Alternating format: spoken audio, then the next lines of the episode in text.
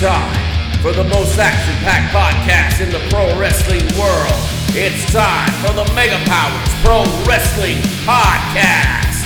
We bring you the latest and greatest in professional wrestling from the WWE and AEW to the excitement of the independent scene.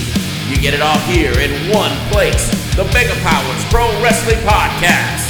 Now, here are your hosts, Rob T and K Chris. What's up, everybody? It's your favorite duo on your favorite pro wrestling podcast. Not only is it your favorite, but it is the best in the business today. I am Rob T, and you're listening to the Mega Powers Pro Wrestling Podcast. And of course, my partner in crime, who is joining me, and he's going to sound a little different, but he's still here. He's still full of energy. Introduce yourself, please. Hey, Chris, baby. Yeah, all right. Yeah, he's you sound a little different today, brother. I'm on a different headset. Yeah.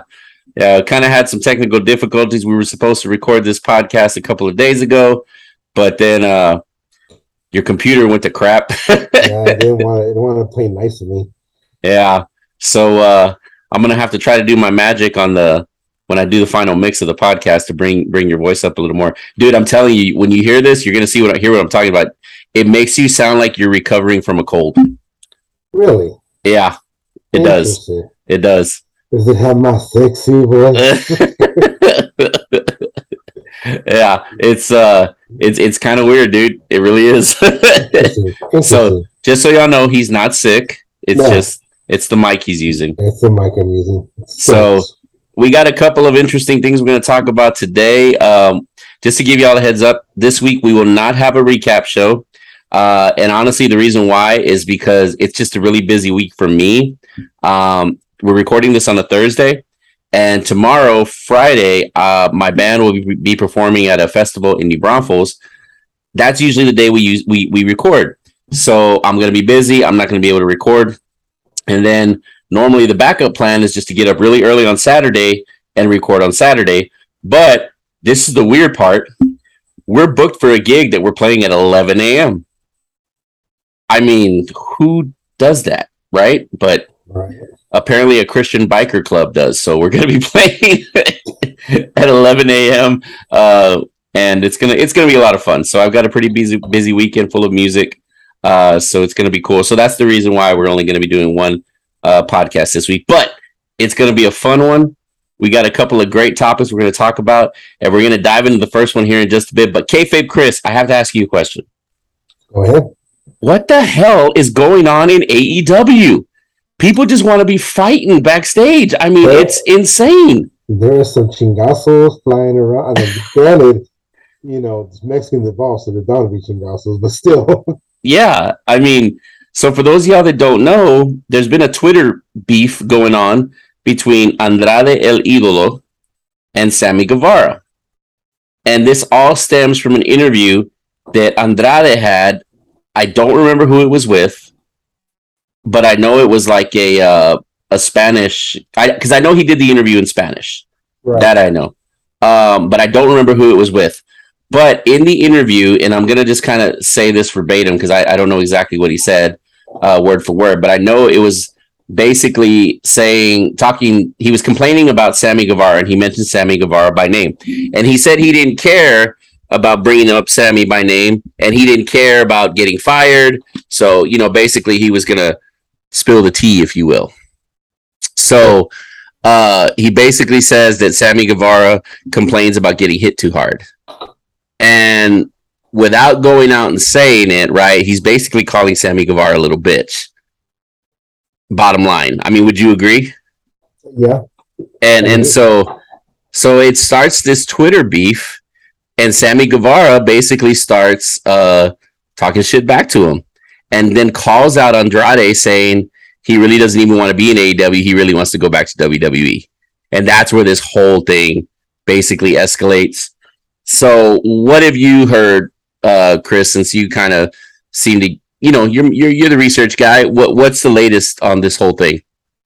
Um, not much. I mean, I know originally heard that they got an altercation about it. They got in a fight. Andrade threw a couple of sucker punches, but that they both got recommend, reprimanded and both were sent home. Um, but that wasn't the case if we saw AEW Dynamite. We saw that Sammy Guevara was involved in the main event uh, Right. tag team match. So it looks like it was only Andrade who was being punished, which you know, typical because he's Mexican. Well, yeah, Yeah. but but so's Guevara. I don't count him as a Mexican. No, no self-respecting Mexican will put himself as a little bitch like that. That's true. Okay, so check this out. I did read uh, the late a latest report as of I think an hour ago, Okay. and there was some more details released. So this is what this article said. It said that it started with, of course, a verbal altercation. In response to that verbal altercation, Sammy Guevara pushed Andrade, to which Andrade then basically punched Sammy. Now, at first, everybody thought that um, Sammy was the aggressor, like this was all Sammy's fault. Right. Now, I'm, I'm going to kind of back up a little bit because, in, in all honesty, I do put the blame on Sammy for the Twitter shit, right? Because he didn't have to say a, a damn thing. Now, don't get me wrong, not saying that what Andrade did was good either, because he didn't have to put Sammy on blast like that. So so I can understand Sammy kind of coming out and trying to defend himself. But at the end of the day, it's about being professional.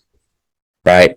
So blame equal blame I think goes on both parties. But as far as the altercation goes, it looks like it was more of a Andrade thing. Andrade was the aggressor. He was the one that went for the punches first. And according to this report, Sammy didn't retaliate. Like at that point, he was trying not to, you know, fight because I guess he didn't want to get sent home because the, the report said that the night before on Tuesday, Tony Khan talked to both of them and warned both of them that if anything happened, he would send both of them home. So I think because Sammy did not retaliate, that's the reason why he wasn't sent home and Andrade was. So that's basically what happened. And according to, I think it was Dave Meltzer, uh, he's saying that Andrade is basically trying to get fired because he wants to go back to. WWE. Which is fair. At the Yeah. same time, this isn't the second time Sammy Guevara has been involved in a backstage altercation Exactly, exactly. So- what the other one was with uh, Kingston, Eddie- right? with Eddie Kingston. So Yeah. the com- common denominator here is Sammy It's Guevara. Sammy Guevara. So yeah, if it quacks like a duck and flaps like a duck, it's probably a duck, basically. So yeah, and, and let's be honest. I think I think with with Sammy's character on TV, I, I gotta say I, I think it's pretty close to the way he really is. Yeah. I mean, don't get me wrong. I'm a Sammy Guevara fan. I love watching his work in the ring. The dude is uber talented, no doubt about it. But the dude's a prick. oh yeah, definitely. You can tell he's a prick. You know what I mean? So yeah, I, I think there's a man. It's just there's just a lot of interesting stuff going on in AEW right now. I, now here's the thing too, Chris. Uh, I've heard people say that AEW is like it's a sinking ship. I, I don't agree. I don't think that these altercations that have happened or, or anything. I don't think it's it's um it's definitely put in a negative light to a certain extent on the product, but I don't think it's going to drive people away. Honestly, I think it's going to drive more people to it. yeah, definitely. Yeah. More people are going to want to see what the hell is exactly going on. You know, what's what's really going on here. Um I mean, let's be honest, we all look at the car crash. You know what I mean? So, I don't think it's going to do anything as far as uh destroying the company or anything like that, but uh but I do think Tony Tony Khan needs to tighten up the ship a little bit. He needs to stop being a fanboy and start being a boss. True. Yeah, that's Yeah. what I think. So, but anyway, let's get to our topic, shall we? Uh, Yeah. uh, so we did. We talked about it, and we decided we're going to talk about two things today. So in this first segment, we're going to do some fantasy booking, man. yeah. And uh, I love, I love fantasy booking, man, because you let your imagination run wild and and you think about matches you would love to see. So the only rules we gave each other was it was going to be fantasy booking for the two major brands, right? AEW, WWE, and I love what what you said, Chris. And you basically said let's do five matches. One has to be a uh, gimmick match, and one has to be a, a tag match, right? Right. So that we have the open door policy with this one. Right, exactly, exactly. Now I'll be I'll be honest. I just did. Uh, I don't know if you did any New Japan or anything like that. I just kind of kept it to AEW and WWE personally. Sa- Same. Okay, cool. So um, so yeah, man, I got mine ready to go. Uh, you want to go first, my friend? Uh, I'll let you open up. Okay. Okay, I'll open up. So uh yeah, yeah, you will. All right. So if this was a pay-per-view show for me and the pay-per-view was only 5 matches, I would want to start off with a bang. Okay? Okay. I'd want to start off with a couple of big men going at it, you know, throwing hands basically, leather hitting leather, you know what I'm saying? Like like real hard hitting action. So my first match would be Damian Priest versus Luchasaurus. Okay. What do you think of that one? All right. I see that. Yeah, I see that. Yeah. yeah. You got two great gimmicks going on. You got the Judgment Day gimmick. They're both dark gimmicks, right? Right. Both very dark gimmicks, especially with the new Luchasaurus. The way he comes out, definitely going to get pops on both ends. Okay. Uh, of course, the Luchasaurus, you're going to have Christian at his side.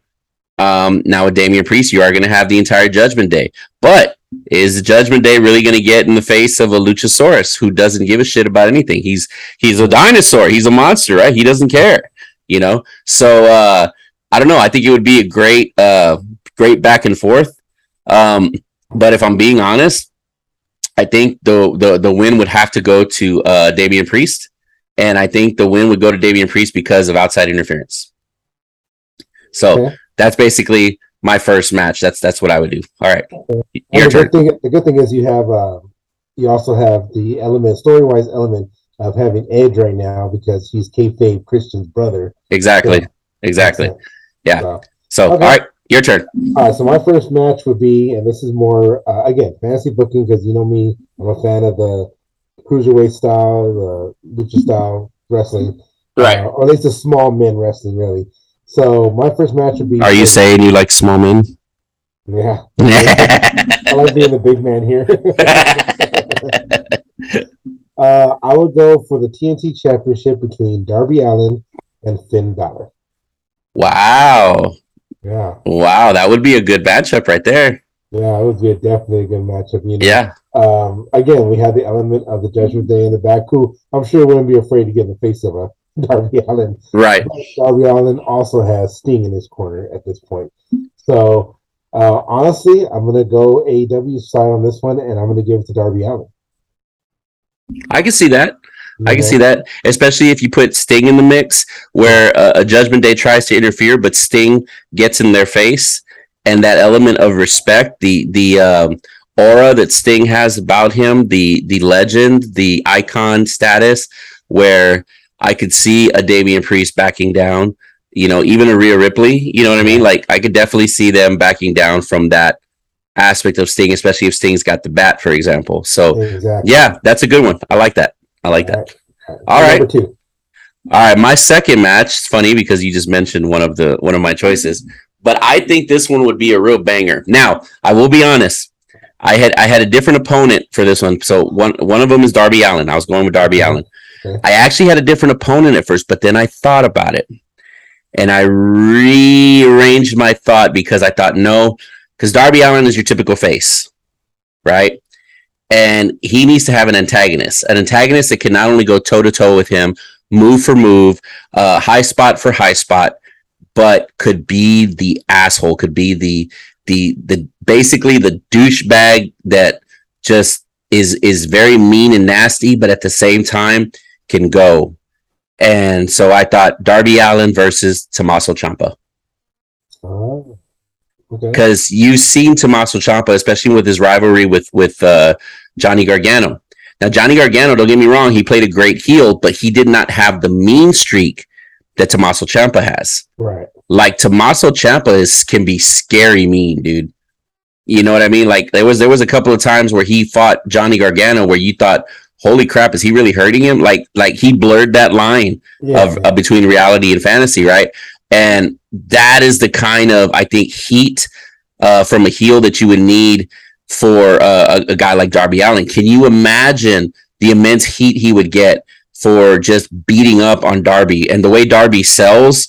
Oh, it would just it would just make some massive massive heat. Now for this match, the outcome you got to go with the just the basic formulas that's going to make a crowd pop, especially if it's if we're looking at these matches as like one-time events. This isn't a continued storyline, right? right? It's like a one-time Forbidden Door type event. So with this one, you would have to give the win to Darby Allin Okay. Yeah, and it would and it would be and it would be one of those wins where he fought back from the bottom. He's probably limping at this point. He could even be bleeding at this point. Somehow he gets the advantage, ends up laying out Tommaso on on and on this one, in my head, it's not even on the mat. I think he lays him out like on a table, does the coffin drop, throws him back in the ring. One, two, three, your winner, Darby Allin. That's how I see that one.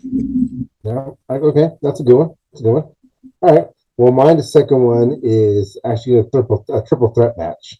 Okay. Uh, and it's for the Intercontinental Championship between Kenny Omega, Kevin Owens, and Hangman Adam Page. Oh, okay. Okay. So obviously, two guys we've seen go at each other between Adam Page and uh, Kenny Omega, but throw Kevin Owens in the element, who's a great worker. You know, on the mic, off the, on the mat. You know, he's an incredible worker. Um, and I just think that all three men could tear the house down. You know, together in that ring. So, um, but I think that Kenny Omega would take the Intercontinental Championship in this one. Okay. Okay. I like it. I like it.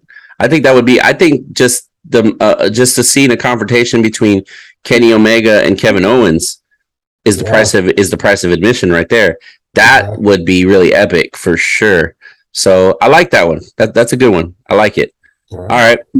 Here's my third one. Now here here's where I'm going to kind of flip it a little bit cuz like we were talking about this is kind of a forbidden door one night only kind of thing. Okay not for this match. I would want to see this match happen after a good build up. Like I would want to see several matches between these guys, each one adding an element to the story.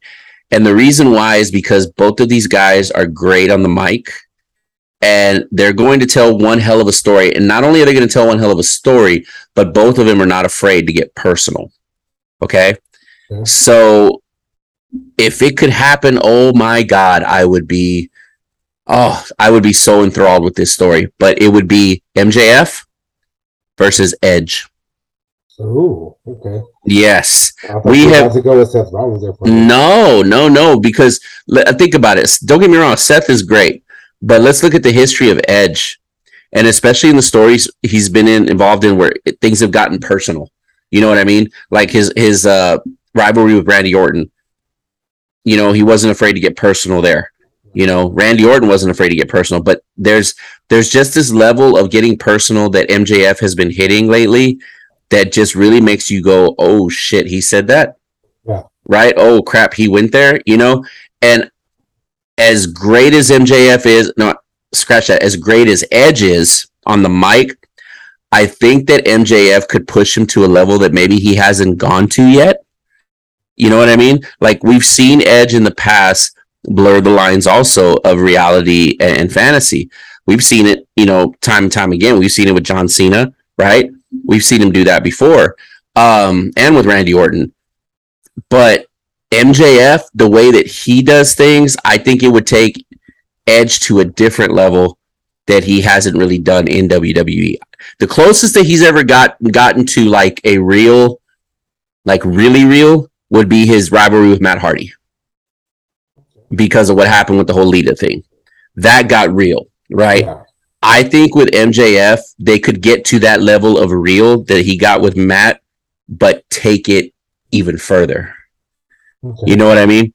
So I think this would be one hell of a story. As far as who wins it, as I said, it would be something that we would see a back and forth, like maybe several matches where one wins and the other wins. But ultimately, of course, at the end, you have to give it to the good guy, right? Because but good always triumphs over evil. But it would be one of those things where it would be something that people would talk about for years to come, and they would still question 20 years later. Was that shit real? Was it really real? Because it sure felt like it. Right. I really, I really think that's the kind of uh, story these two guys could tell. So for me, MJF and Edge, that would be one hell of a combo. I would see that. I'd pay to see that. Yeah.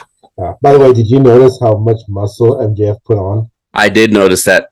Yeah. Yeah, yeah he was a little he was a little rusty in the ring. Yeah. You know, but yeah, he he definitely looks phenomenal right now. Definitely, definitely. All right. Well, my third match is, uh, and I kind of went.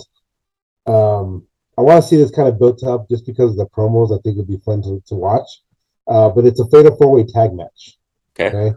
And it would be uh, the Lucha Brothers, you know, Penta and, and Rey, versus Danhausen and Sami Zayn, versus Tommaso Ciampa and Johnny Gargano.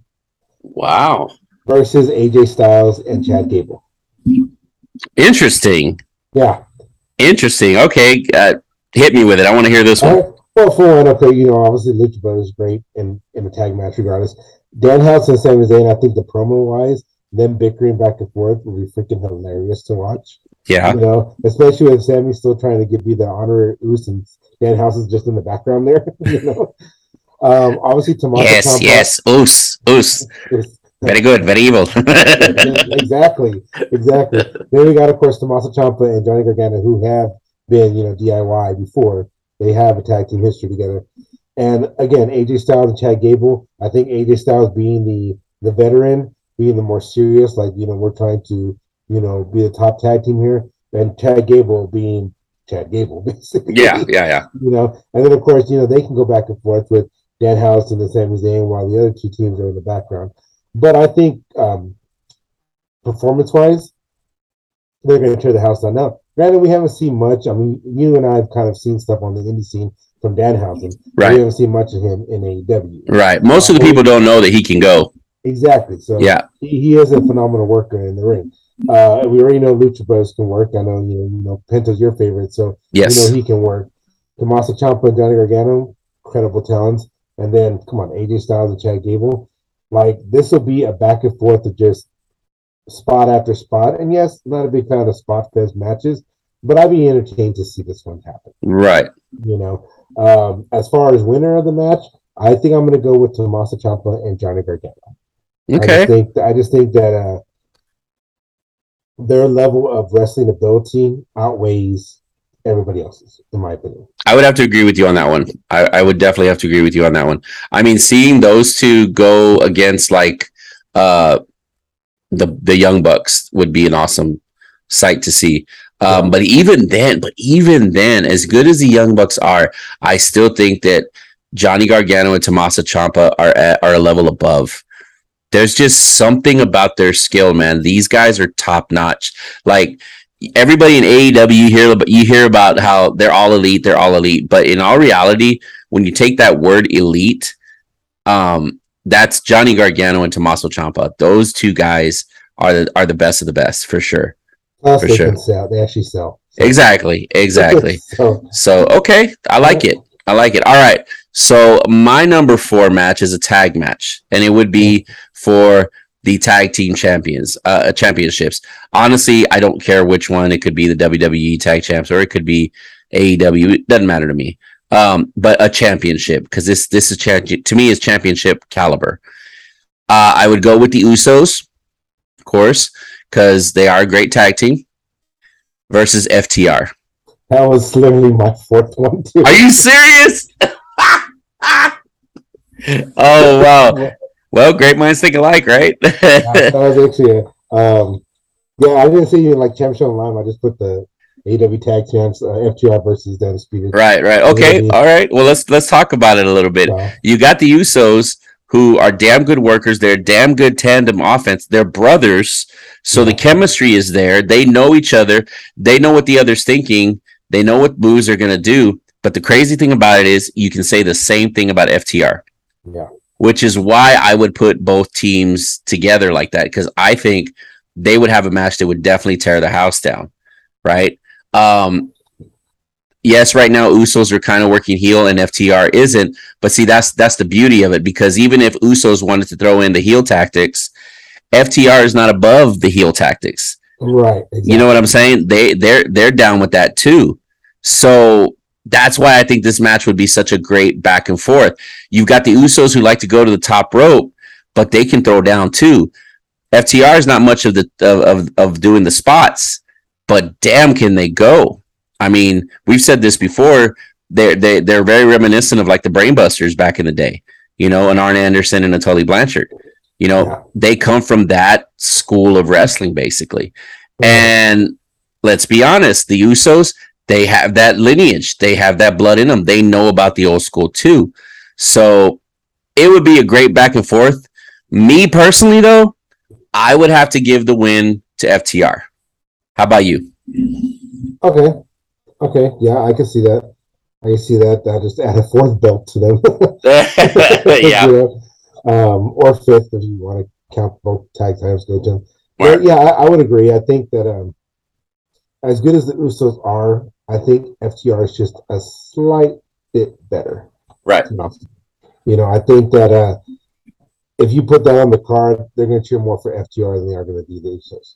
I don't I get wrong. There's going to be a "This is awesome" chant on both ends, but I think again, I think FTR is just uh, just outperforms them just a little bit there. Okay. All right. Cool. Cool. All right. Well, since we both shared that one, why don't you go ahead and go with your last one? All right. So my last one is my gimmick match. All right. And there'll be a ladder match for the casino slash money in the bank briefcase. So basically, whoever wins can go and choose a championship from either promotions. Nice. Okay. Um, and it would be consist of Dante Martin versus Jungle Boy versus Sammy Guevara versus Matt Riddle versus Austin Theory versus Ricochet. Ooh.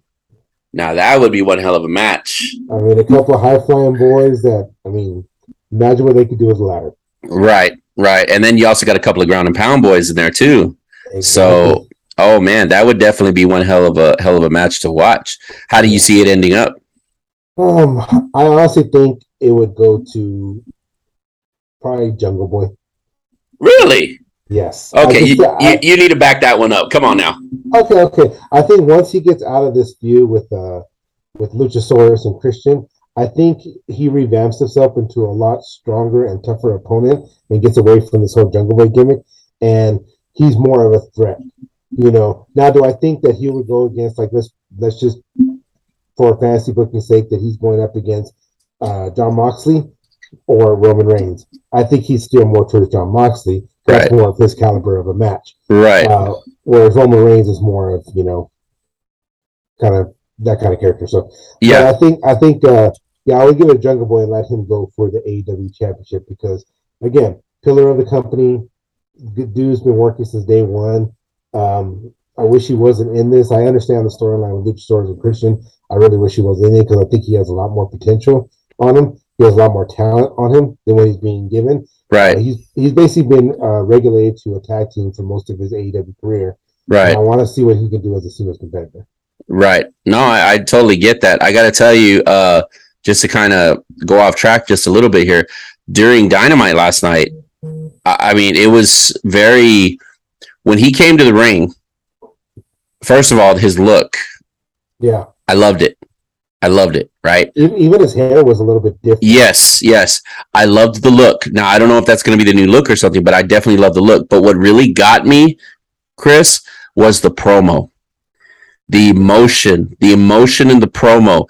Dude, it pulled me in. I'm like, holy shit, they're bringing the best out of him right now. And I think they need to they they need to take that ball, they need to run with it. They need to let him evolve because that's exactly what's happening right now. Is he's evolving Exactly. let him evolve, take away the the Jungle Boy gimmick, and give it something else. Like I get they're they're starting to announce him as Jungle Boy Jack Perry. I get it, but I think that Jungle Boy name just needs to be put to bed, Yeah. and, and he either needs to just stay Jack Perry or something else because. He's he's not a jungle boy anymore. He's be, he's becoming a man. I, I know it sounds cliche, but it's that's actually what's happening. You know what I mean? I would, so I would even go with like Jungle Perry. Okay. Okay. you That's know, not bad. like Just just combine the two. Yeah, that's not bad at all.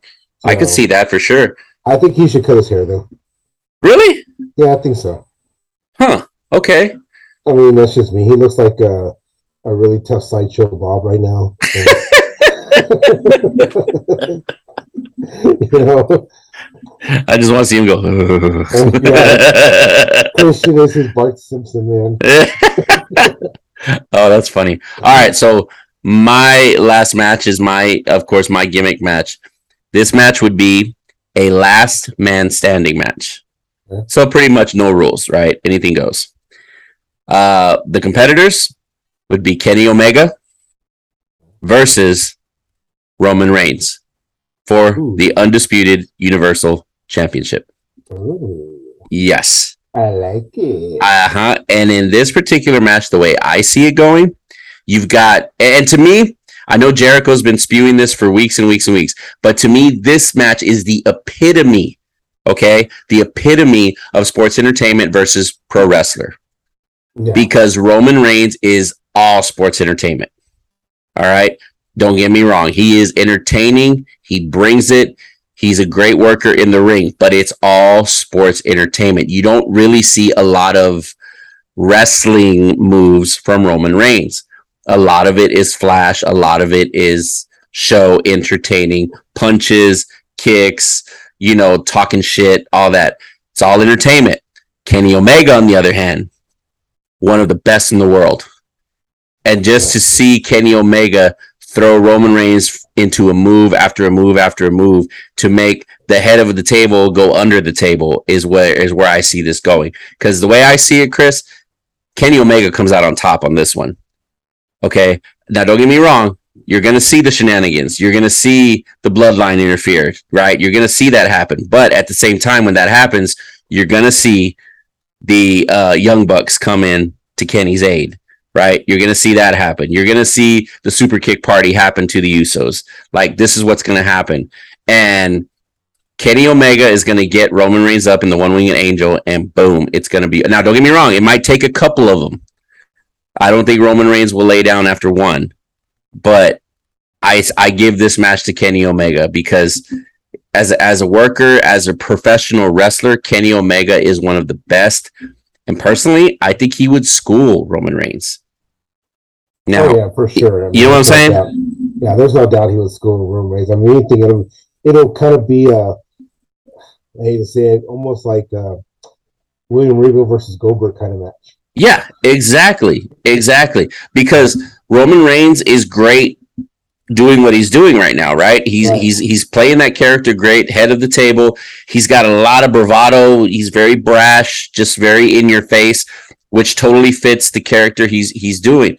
But Kenny Omega lets his ring work speak for itself. Yes, Kenny Omega could talk trash. His his trash talking is more like the the snobby little kid that you see in church that you want to slap the shit out of because he's talking shit, you know, and his mom doesn't see him talking shit.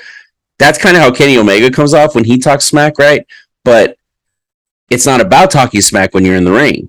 Right. You know what I mean? And that's where I, I know beyond the shadow of a doubt that he would so school uh, Roman Reigns. Take him to school. It would be a great back and forth match, I do believe, but I just think Kenny Omega would outwork him.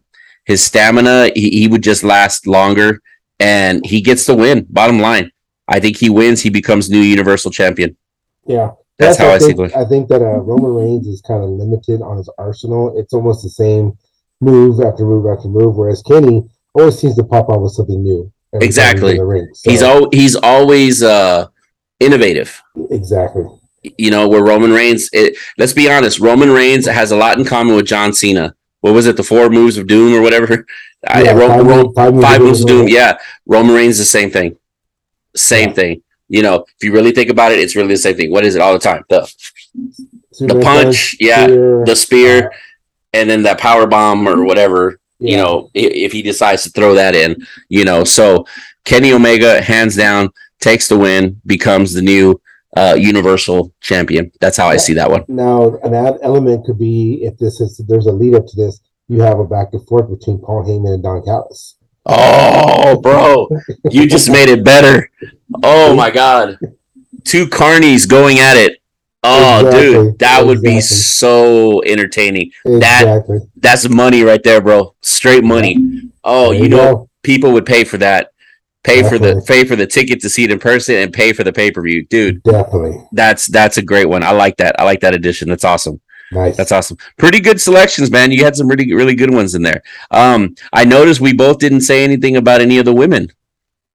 No, no. Um, to be honest with you, not to say that there's not good performers on both rosters. It's just I don't think there's anything that I would really be entertained watching right now from both aspects. I mean, maybe Britt Baker versus Bayley. Uh, that might be the only one that I could see.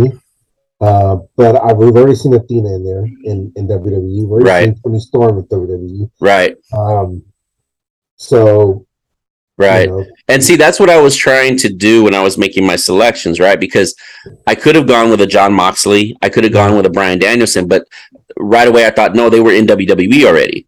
I wanted to go with the guys that weren't from WWE. That's why I chose who I chose.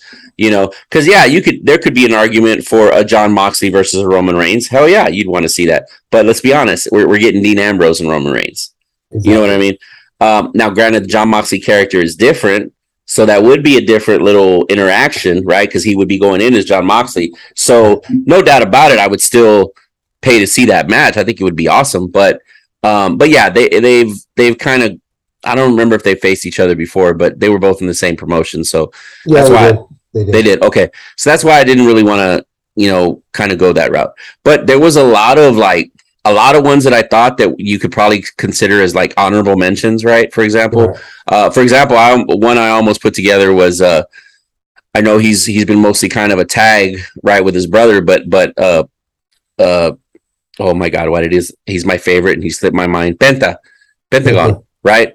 I would love to see Pentagon with his lucha style that he does, and and not just his style, but his attitude, right? Going against Randy Orton, Ooh, right? yeah. just to see that happen, I mean, that would be money in my opinion. It would be one hell of a combo because you got two two different alternating styles plus the attitude because Randy's got that cold callous attitude already, but then that that brash bravado type strut and shit that that Penta has, I do. Yeah. It would be so awesome. And honestly, I got to be honest, there, there's a part of me that has I've been wanting Penta to kind of go back to that character he was in Lucha Underground when he went with Vampiro. Okay, I remember that. You remember that? He Yeah. was a sadistic bastard, dude. You know, his goal was to break everybody's arm. You know, Yeah. and he's kind of he's he's not that guy. He he cares more about getting the crowd into saying Cero Miedo than anything else. I kind of wouldn't mind seeing Penta go back to that. Yeah. I think that would that would be one heck of a way to go for sure. Um so but yeah, that was that was one of the ones I thought of. Was there any that you thought of that you didn't go with? I just thought that we we would have seen in like like you said, Jon Moxley versus Roman Reigns or something like that, or Jon Moxley versus Seth Rollins, like stuff we, we would have seen. It would have been nice to see him again, but Mhm. you know, I, I went the same route you did as far as like trying to separate the two promotions, Right. matches that we wouldn't we've never seen before. Exactly. Exactly. Yeah, that's kind of what I was going for when we were making the decisions. But dude, there's just so many awesome like combinations that we could try, you know, uh in in in both promotions, you know. Um oh, there was another one I thought of that would have been oh, oh I was also thinking like a Matt Riddle, right? Cuz Matt Riddle, he's um it's kind of funny. He's he's kind of top tier but not really, maybe like a little bit below one of the top tier performers, right? Uh not as high profile as a Seth Rollins, even though he's in a he's in a, a story with him. But we all know Seth Rollins is really top tier. Mhm. But but how Matt Riddle is almost there, same as Wardlow. Wardlow is, in my opinion, he's kind of there. To see them two go at it, I think that would be a great match. Uh, the match that he had last night, that Wardlow had last night with Brian Cage, Oh, was that was really good. it was a great match, and I just can't help but think that that would be one hell of a match to see him go one on one with Riddle. Because with Riddle, it's kind of crazy. With Riddle, I've seen this before, where he's very deceptive because of how he acts and stuff. You kind of think like he's he's almost like he's a pushover, but the dude's stacked.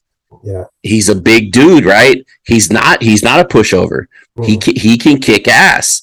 So to see him in the ring with Wardlow, I think that's what you would get at first. You would kind of get that whole like, well, Wardlow's going to win because Riddle's a pushover.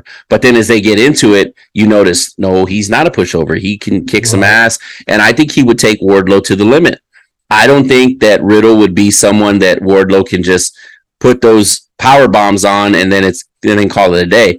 No, I think I think uh, Matt Riddle would definitely push him to the limit for sure. So that was another one that I didn't put on the list, but it was definitely a uh, in my head for sure. Yeah, the only other one, and honestly, it was me really, really fantasy booking that I was gonna put up uh, Kenny Omega versus Eddie Guerrero. Oh yeah, that would have been amazing.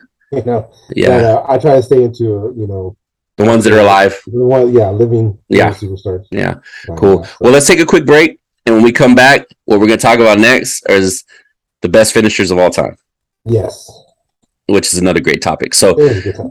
yeah, so we're going to take a quick break. We'll be right back after this word from our sponsor. Sounds good. Yeah. Fellas, I know how it is. Your hair and beard are looking rough and you need to get it taken care of right away. The problem is, where do you go? Well, say no more, because I have the perfect place just for you. At Hanley's Good Time and Barbershop, you'll get that fresh cut and trim by well trained professionals who know just how to get what you want a man's cut and a man's trim. Dallas, Jawan, and Derek will hook you up with your tailored to you cut along with a straight razor shave and a relaxing hot towel treatment. These fellas will give you that old school treatment where you sit back and relax and unwind while you get back to looking like a gentleman should. When you walk in the door, talk to old Dal and let him know that Rob T and Kayfabe Chris sent you, and he'll offer you a complimentary cold one or shot of whiskey. Stop by 322 West Hopkins Street in San Marcos, Texas, or go online and make your appointment today at Hanley'sBarbershop.com. Hanley's Good Time and Barbershop, where good times and good vibes make for a great look.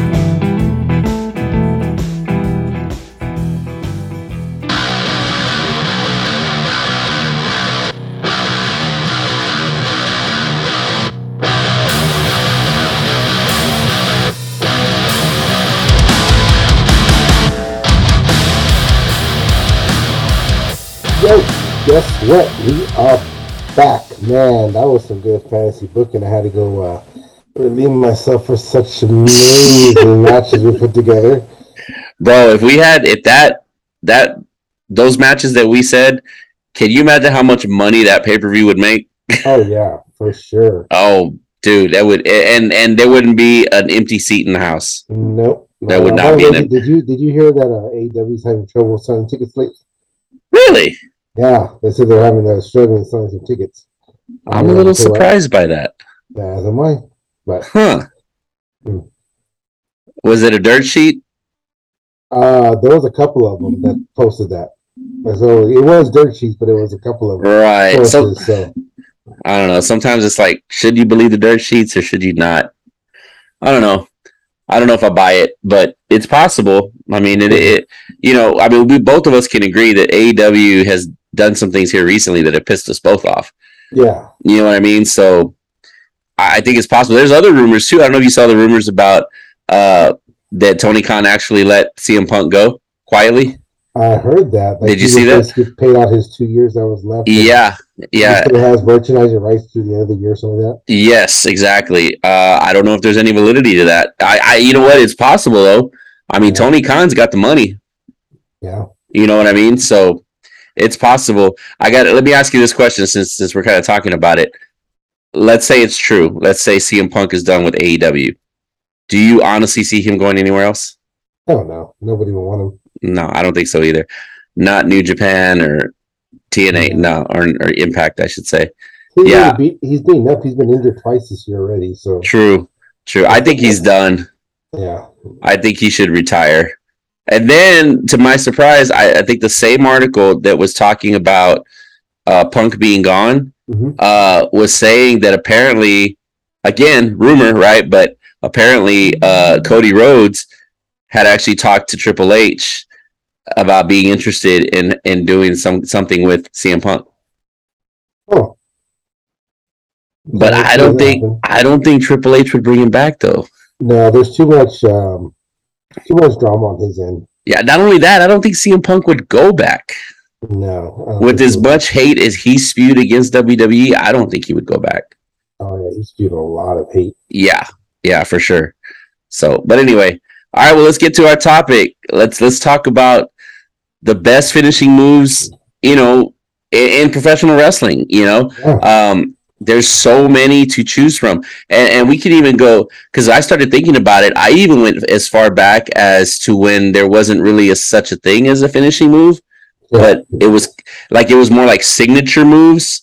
yeah. not that it was always used to finish a match, but they were used, right? So there's a lot to choose from. Yeah. Um, I started off the last one, so you start off this one. All right. Well, um, I'll go with the the given one, and this is kind of a tie between the two, but I think all time favorite, and the reason I say it's all time favorite and probably the best is because it could be done out of nowhere. Mm, Okay. Um, and I would say that would either be a cross between the Stone Cold Stunner or Stunner in general and the RKO slash cutter slash diamond cutter, whatever you call it. right. Uh, just because we've seen it, I mean, we've seen on Randy Orton and Matt Riddle do it constantly. Right. Stone Cold still has the setup with the kick and everything, but at the same time, we've seen some innovative cutters from uh, Cody. We've seen them from Darby Allin. We've seen them from Sammy Guevara.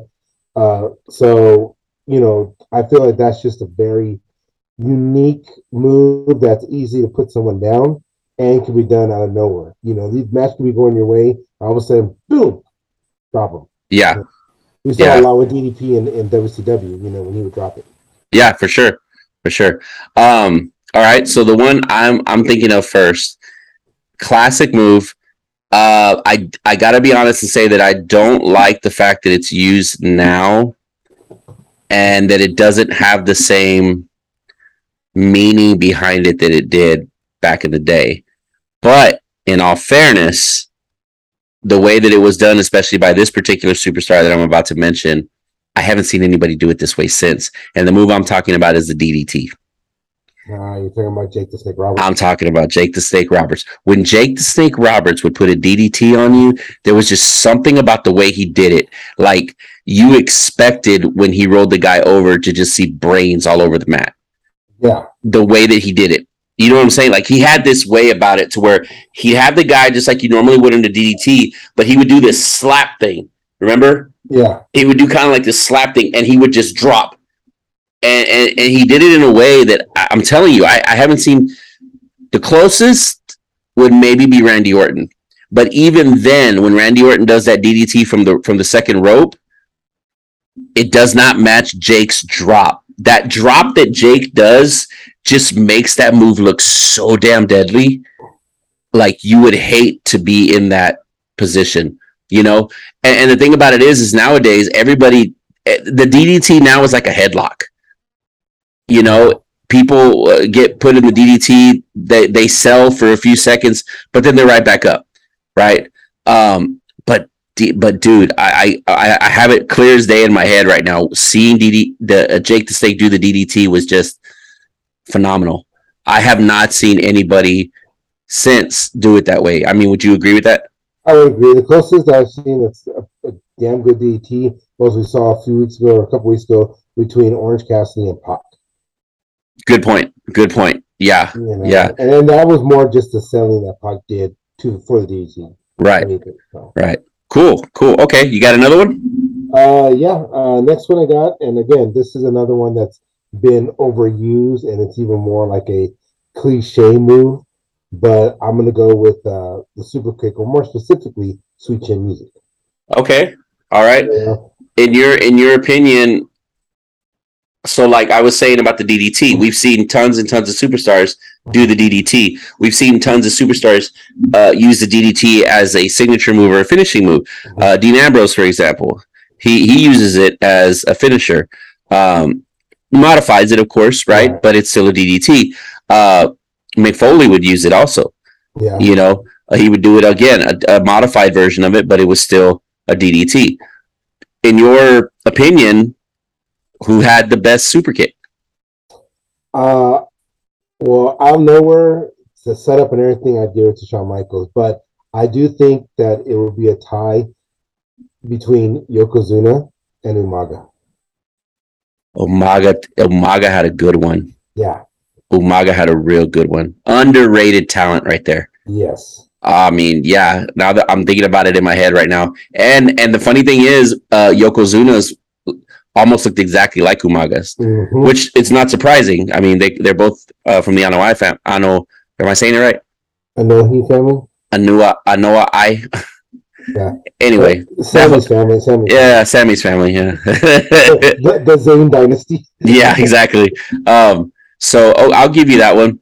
However, I got to tell you, nobody did a super kick like the first wrestler I saw do a super kick. Now, granted, I am older than you, so this is going to go back quite a few years. Gentleman Chris Adams. Oh, The way that dude threw a super kick, I mean, he very similar to how Shawn did it, but Shawn had this angle to where the leg didn't come up as high. Gentleman Chris Adams got so deep into his super kick, there were times he he was touching the ground when he'd do the kick. You know what I mean? Like he got it and and he would knock you the hell out with that kick. And total shoot, a lot of times when he did that kick, he was really kicking you in the face. oh, I bet. You know what I mean? So, gentleman Chris Adams was the first one I ever saw do a super kick, and it was impressive. He didn't have to do no knee slap with his because you heard it. It was it was something else. So that's a good one. I like that one too. I'm gonna go old school with mine, and it was a submission move. And the reason why this one sticks out to me is because it really hurts. And it was made famous and it was invented by the late great Fritz von Erich and made famous by the von Erich family. And that is the Iron Claw. Growing up, that move, we, we all of us, we we did it, all of us did it on each other. You know what I mean? And and it hurt. It really hurt. But to see the Von Erichs do it was insane. I'll never forget being at a match in Uvalde, Texas, live. Okay. And uh, it was David Von Erich before he died, of course. Duh, he's alive. but David Von Erich versus uh, the Raging Bull Manny Fernandez. And I'm sure Manny Fernandez at some point like hit a turnbuckle or something and and it busted him open a little bit. But as a kid, I didn't see that happen. All I remember as a kid was I was seeing them go at it. Then I see David Von Erich put the iron claw on Manny Fernandez, and all of a sudden Manny Fernandez is bleeding. So I remember as a kid thinking, "Holy shit, this guy's grip is so strong that just by giving this guy the claw, he broke his skin and made him start bleeding from the head." Yeah. And it made me feel like oh, if I'm gonna wrestle my brothers and I use the iron claw, I better not use all my strength because I could make his brains pop out. Like that's how believable that shit was. Yeah. You know what I mean? And you don't really see the iron claw used at all today. No. You really don't. I think somebody needs to bring it back. Now, granted, I'm not watching uh what is that uh promotion called MLW, I think. Uh the Von Erichs or Von Erich, uh, Kevin Von Erich's sons are in that promotion, along with um, Roman Reigns and uh, the Usos' cousin, I believe. Uh, is it the cousin? Anyway, he's another member of the Samoan dynasty. He's in that promotion too. Uh, Jacob Okay. Fatu, I think. To, yeah. yeah. Yeah, he's in that promotion. Um, anyway, but that's the same promotion that the Von Erich kids are in, and I think they use the Iron Claw, but Yeah. they're the they're the only ones. I think the one that comes close to using a similar move on the indie scenes right now is uh Haas Holden. We need to get him on the show. Yeah. Did you hear that he's going to be at uh the next uh, NOW? I did. I did hear that. Um, he's also going to be at the uh, Texas, uh, South Texas WrestleFest. Yeah, I saw that too. Yeah. Are you going? I don't know yet. It's, Don't it's know. too early. It's too early to tell right now. to Gotcha. Gotcha. Yeah. Well, I mean, it's going to come up quick. It's next. I know month. for sure I'm going to NOW. Yes. Oh, yeah. I know that. I know that. Yeah. Uh, uh, totally off subject. I, I remind me. I need to give you some uh, money for that because uh, my ticket for the South Texas WrestleFest, the guy's going to be there. My VIP ticket. And I told him I would send the money with you. All right. So, but that's a whole other story. Oh. Anyway, I hope you can make it, man. It's gonna be it's gonna I'm, be I'm fun. hoping so too. I'm hoping so too. So Ashley, Ashley, if you're listening, please let Alright. Chris go. it's- it's- It's it's a marketing thing. We're we're trying to get the podcast out there. I swear, it's strictly business, strictly business. with a little bit of play. A little, little bit of play, little bit of play time because it's wrestling, but it's strictly business. I swear, it's strictly yeah, business. strictly business. So anyway, all right. So I said the Iron Claw. All right, your turn. What you got? All right. Um, I'm gonna go with another one that I've always loved. It's a submission move also, and I'm sure it's been done by many in the past. But the one I always loved seeing do it was uh, um, Dean Malenko, and that's the Texas Cloverleaf. Mm, I hate that they don't call it the Texas Cloverleaf anymore. Exactly. Exactly. It's just a cloverleaf basically now. Yes. But yeah, I love that when he would put it on when he was in WCW. I was like, damn it. You know, another move that I put on a few people myself. You know? Yeah, same here. Same here. Uh, and le- and these moves legitimately do hurt. they do hurt. Yes. Yes. yeah, they do. But yeah, Texas Cloverleaf, one of my favorite submission moves. Okay, on the same on the same track as the Texas Cloverleaf. Another move that I'm sure uh, you you have just sisters or do you have brothers too? Just sisters. Just sisters. Okay, well maybe you did it on your sister, but I know I did this to my brothers as kids, and that is the figure four leg lock. I've done on, on some friends, yes. Okay, that does hurt. I've had it done on me too, and I know for a fact that hurts. Yeah. And yes, it's not. It's a total shoot. If you turn over, the pressure really does get switched, and the other person is in pain. Yeah. It's insane. That's a move that really does work. And it, and to this day, if I wanted to put it on, I still could. Because I remember how to do it. but the figure four leg lock um, is is is is one of the best finishers in in wrestling history. But of course, no one ever did it as as as good as the Nature Boy Ric Flair. Woo! Oh yeah, definitely. Yeah, for sure. he's got some arthritis now, but Yeah, yeah, yeah, yeah, yeah. Hey, speaking of that, real quick, I, I don't mean to get off subject, but I have to. we're I have to get say- off subject. I know, I know, right? Uh, this is what makes the podcast fun. Uh, you know, everybody's still listening anyway, so so go with me here on this one. Have you been hearing these reports that uh, that He last match that he wants to wrestle again? hmm What do you think about that? I don't know because I've been seeing like random videos of him smoking weed and and and dripping and drinking whatever the crap. I think he's just trying to live his life until he dies, and if that entails that he's going to go in for another matches because he wants to have some fun, I mean, more power to him. I mean, if it's a nature boy, if he's going to die, he's going to die in the ring. Okay, uh, all right. So I got to say, I'm glad you said that. I can respect that. If you're gonna go out, you're gonna go out the way you want to go out. Right. Because let's be honest, if if I had a choice of how to go out, I want to go out playing drums. You know what I mean? Um, almost did a few. I know, I, and I was I was just about to make a comment about that. Like I thought I almost died a few weeks ago because of what I felt. Uh, as scary as that was, that would have been a great way for me to go out. Honestly, you know. Um, but so I get that. I can respect that. I guess my thing is, it's like Undertaker said. Do you remember in his in his documentary where he said he doesn't want to be that guy where you know there's the there's the dad with his kid saying yeah, he, he's not bad, but man, you should have seen him win. And, and and that's the thing. I, I personally think Ric Flair should have called it a day when Shawn Michaels retired him. Yeah, That match, to me, in my opinion, that match was the perfect way for him to go out, and he shouldn't have touched it. That match was a fucking masterpiece of a match. From the storytelling, the iconic ending of seeing Shawn mouth, I'm sorry, I love you. Bro, I cried. yeah. You know what I mean? So And then that whole send off the night after. yes, Raw, yes, where Undertaker comes out, doesn't break character, but Mhm. salutes salutes Ric Flair. Like Yeah. it was perfect. And I got to be honest, I feel that he tainted that when he came out, however longer it was on a on a TNA at the time. Yeah, You know, so I hope he doesn't do another match because, in my opinion, it's it's pretty pathetic at this point. But at the same time, I mean, if that's how he chooses to go out, so be it. You know, go out the way you're going to go out. You know what I mean?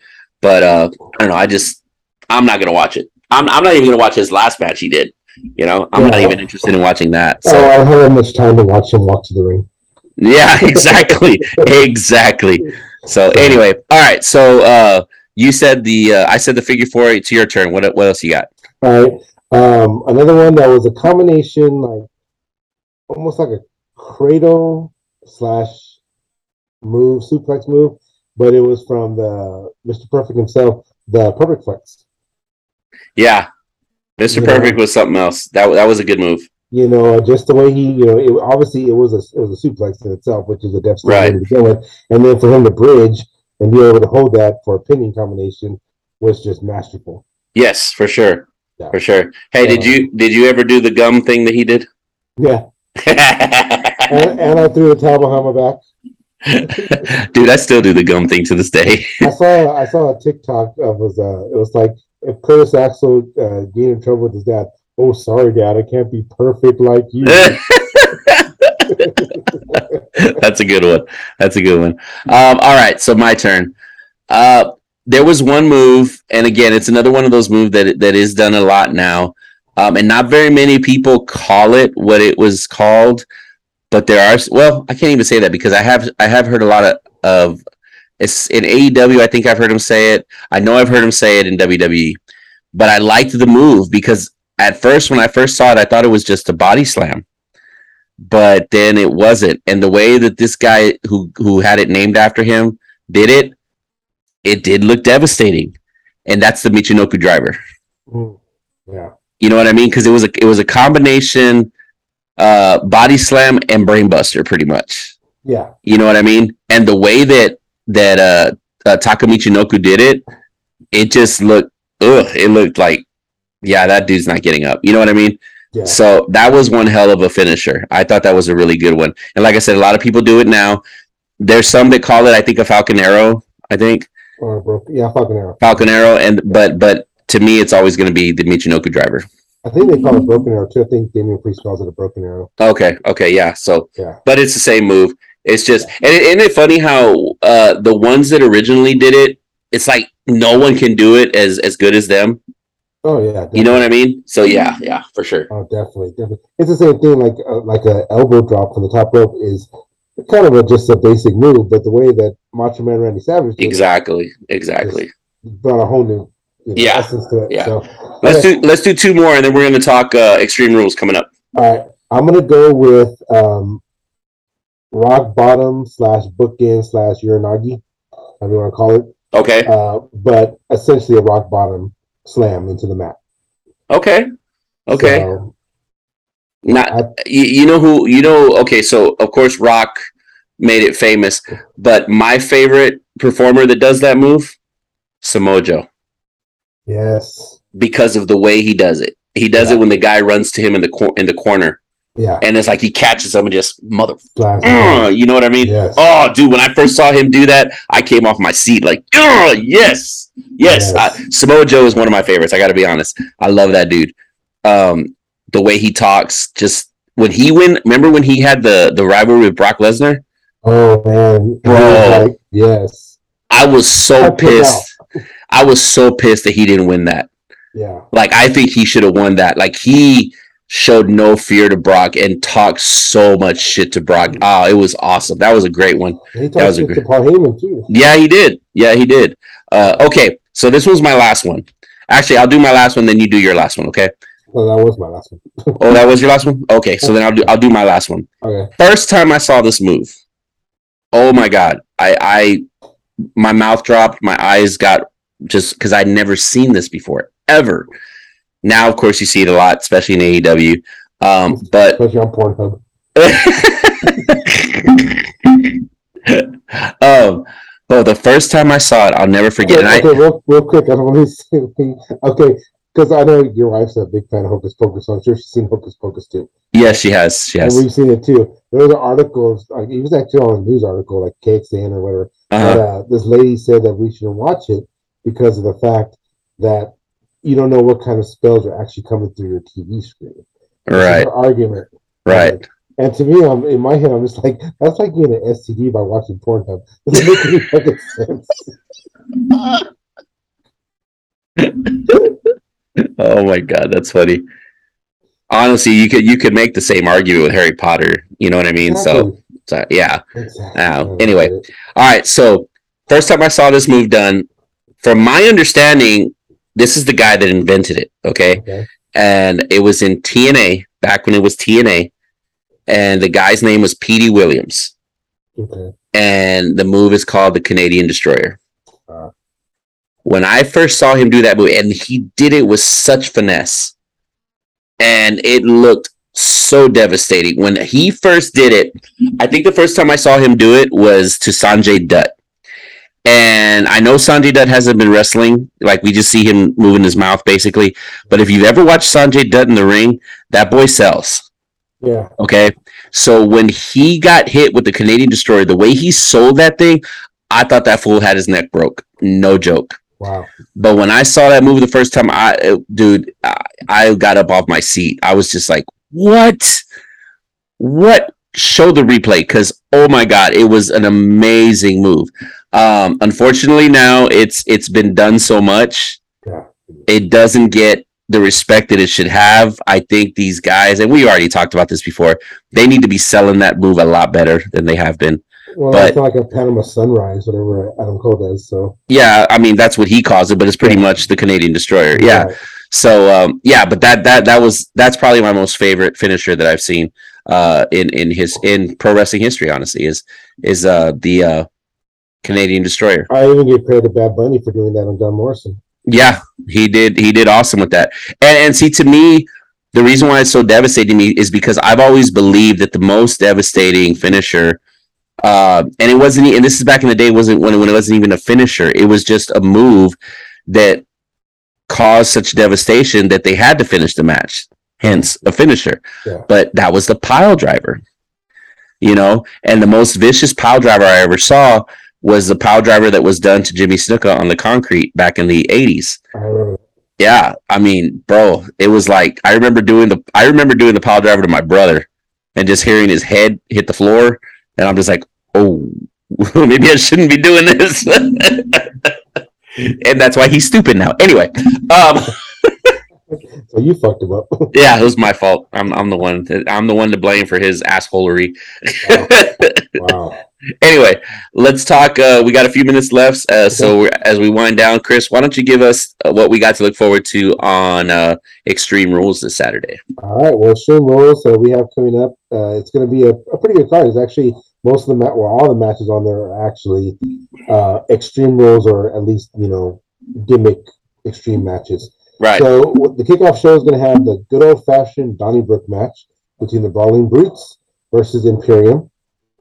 So not much to say about this. I do think that the Brawling Brutes take this just because they need a win right. out of this because I mean they can still keep the individual with Gunther versus Sheamus, keep Gunther on the winning side, Right. with Kaiser and Gunchi. But I think uh, Brawling Brutes take this one just because it's on the opening card. It's not going to Cool. hurt them on that. So uh, then we get the I Quit match between Edge and Finn Balor.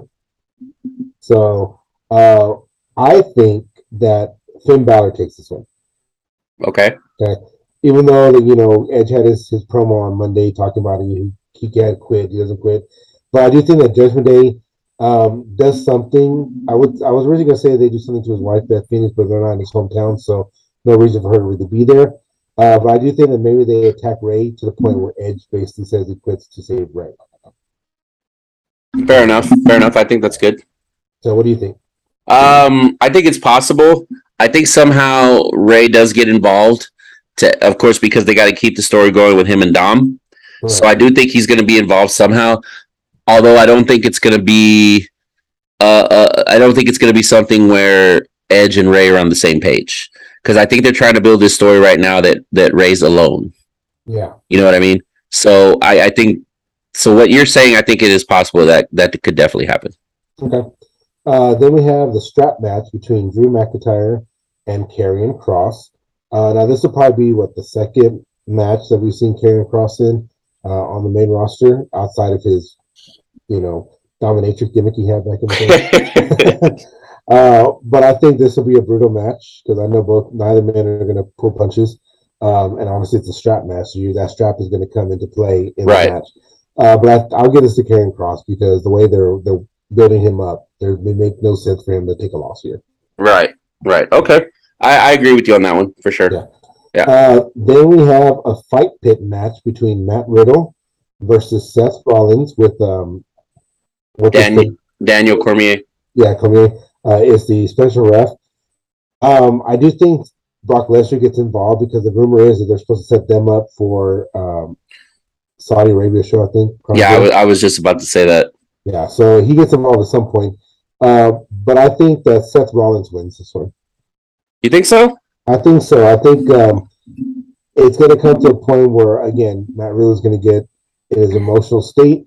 It's going to get the better of him, and Seth's going to take the win. Plus, right now they're trying to, go into a feud with Bobby Lashley as we've seen him continue on on Monday night. So I think they just need to close the door on this feud. They can revisit it at some point, but I think right now close the door with Seth winning, is that way he can move into the feud with Bobby Lashley.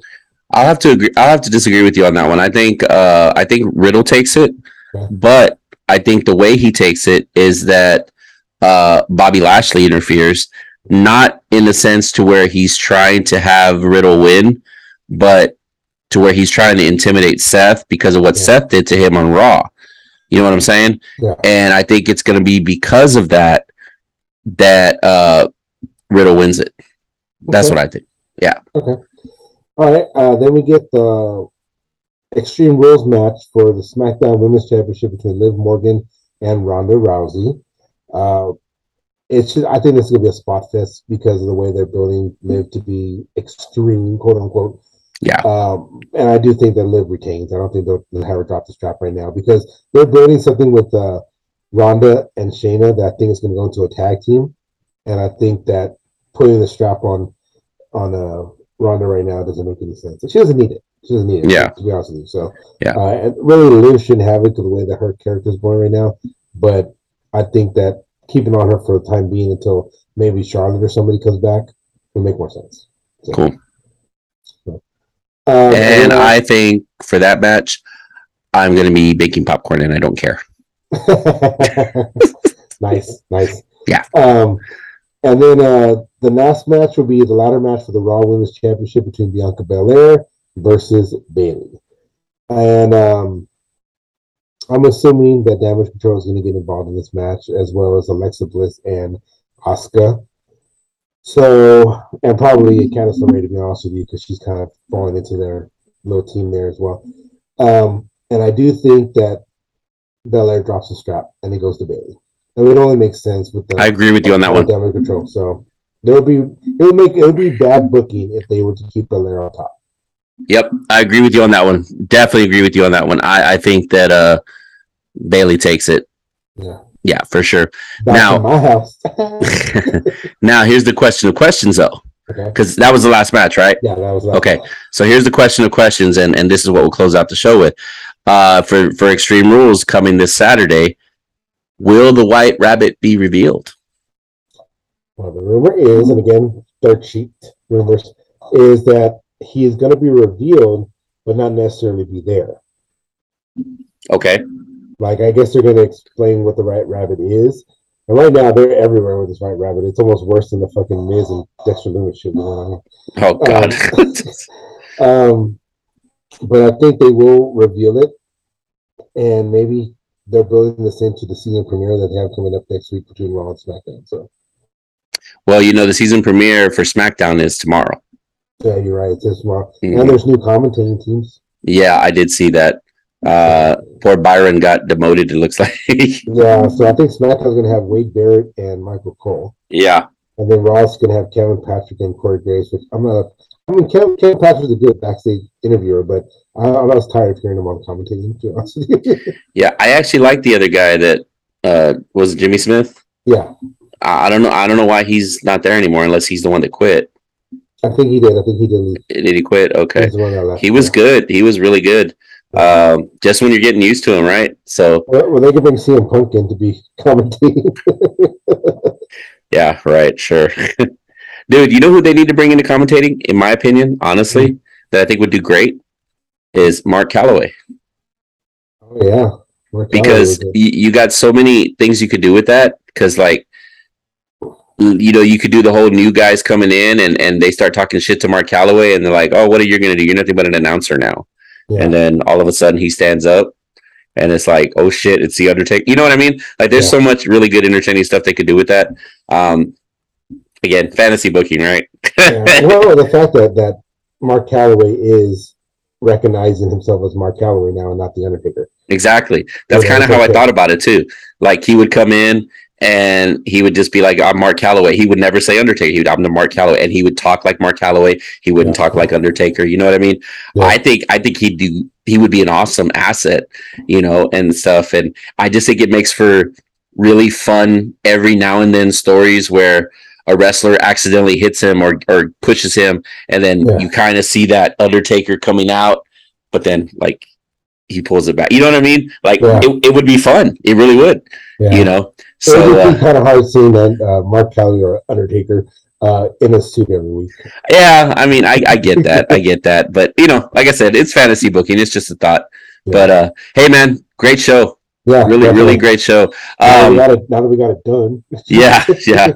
Um, ba- ba- next week we'll be back to our normal uh two two episodes um because I don't think we have anything going on next week.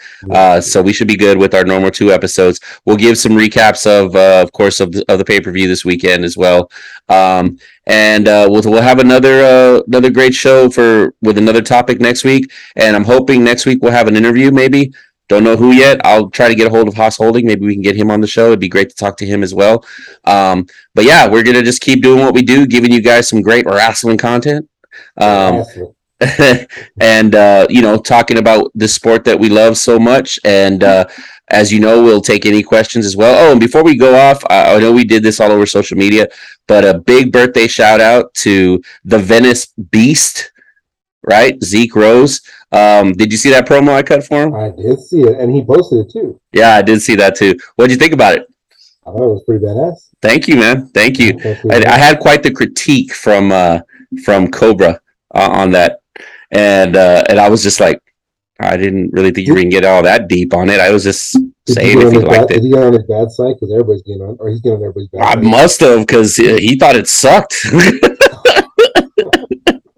not really, not really. He, he didn't he didn't say it sucked. It just kind of felt like that at first. Like when he was he, and, and and as he's talking, I'm just kind of like.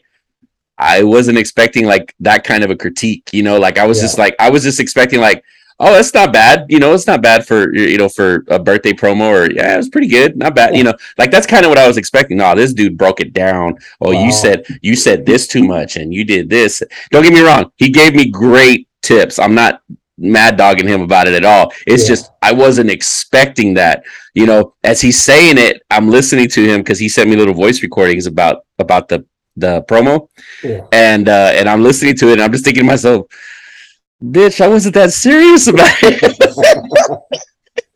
you know what I mean? you know, but Like, like, damn it, Elijah, you better be lucky if we give you the mañanitas. I know, Like a birthday cheese. it's like, god dang, dude, chill. I'm gonna do a fucking Applebee's. Happy birthday to you. That's it for his birthday. I'm just giving him a freaking card. I ain't saying shit. Anyway, It'll be it'll go it'll go towards your next match. You'll say sorry for your loss. oh man, no, Elijah, I'm just messing with you, man. I'm just messing with you. He he, he told me it was pretty good, and and especially after I explained the whole purpose. I was just having fun with Zeke. You know, my whole purpose with the podcast is I I'm sorry with the uh, promo was I wanted to make it sound like I was about to talk some mad shit about him. Yeah. But then I turn around and I'm like, nah, happy birthday, bro. You know, that's kind of my what, what my goal was when I was Right, saying it. right. But uh, but yeah. So bottom line is Zeke loved it. He loved it. He he told me, a- a- and this really kind of humbled me, and it made me feel really good. He said that uh, he could see me as like a, a manager, a wrestling manager, and I was just like, hmm, hmm. Give me, give me, give me some ideas. You know, I, I don't know. Right. Maybe we'll see what the future holds, right?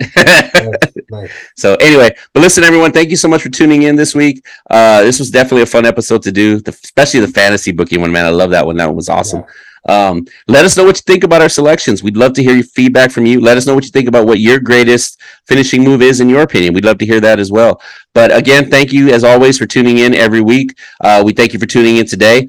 And uh, again, sorry about not having a recap episode this week, but I will be busy uh, this weekend making music like I love to do. So that's what I'll be doing. And cheap plug here, but if you're in the area, if you're in the New Braunfels area, I will be performing with my band Reborn at Jesus Jam Fest.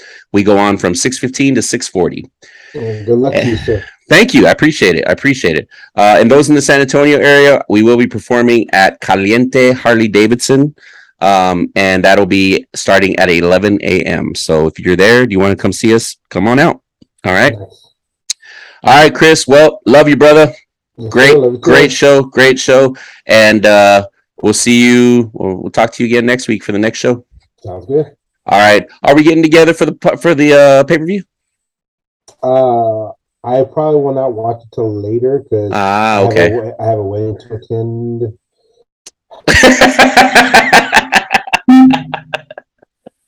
I love that look.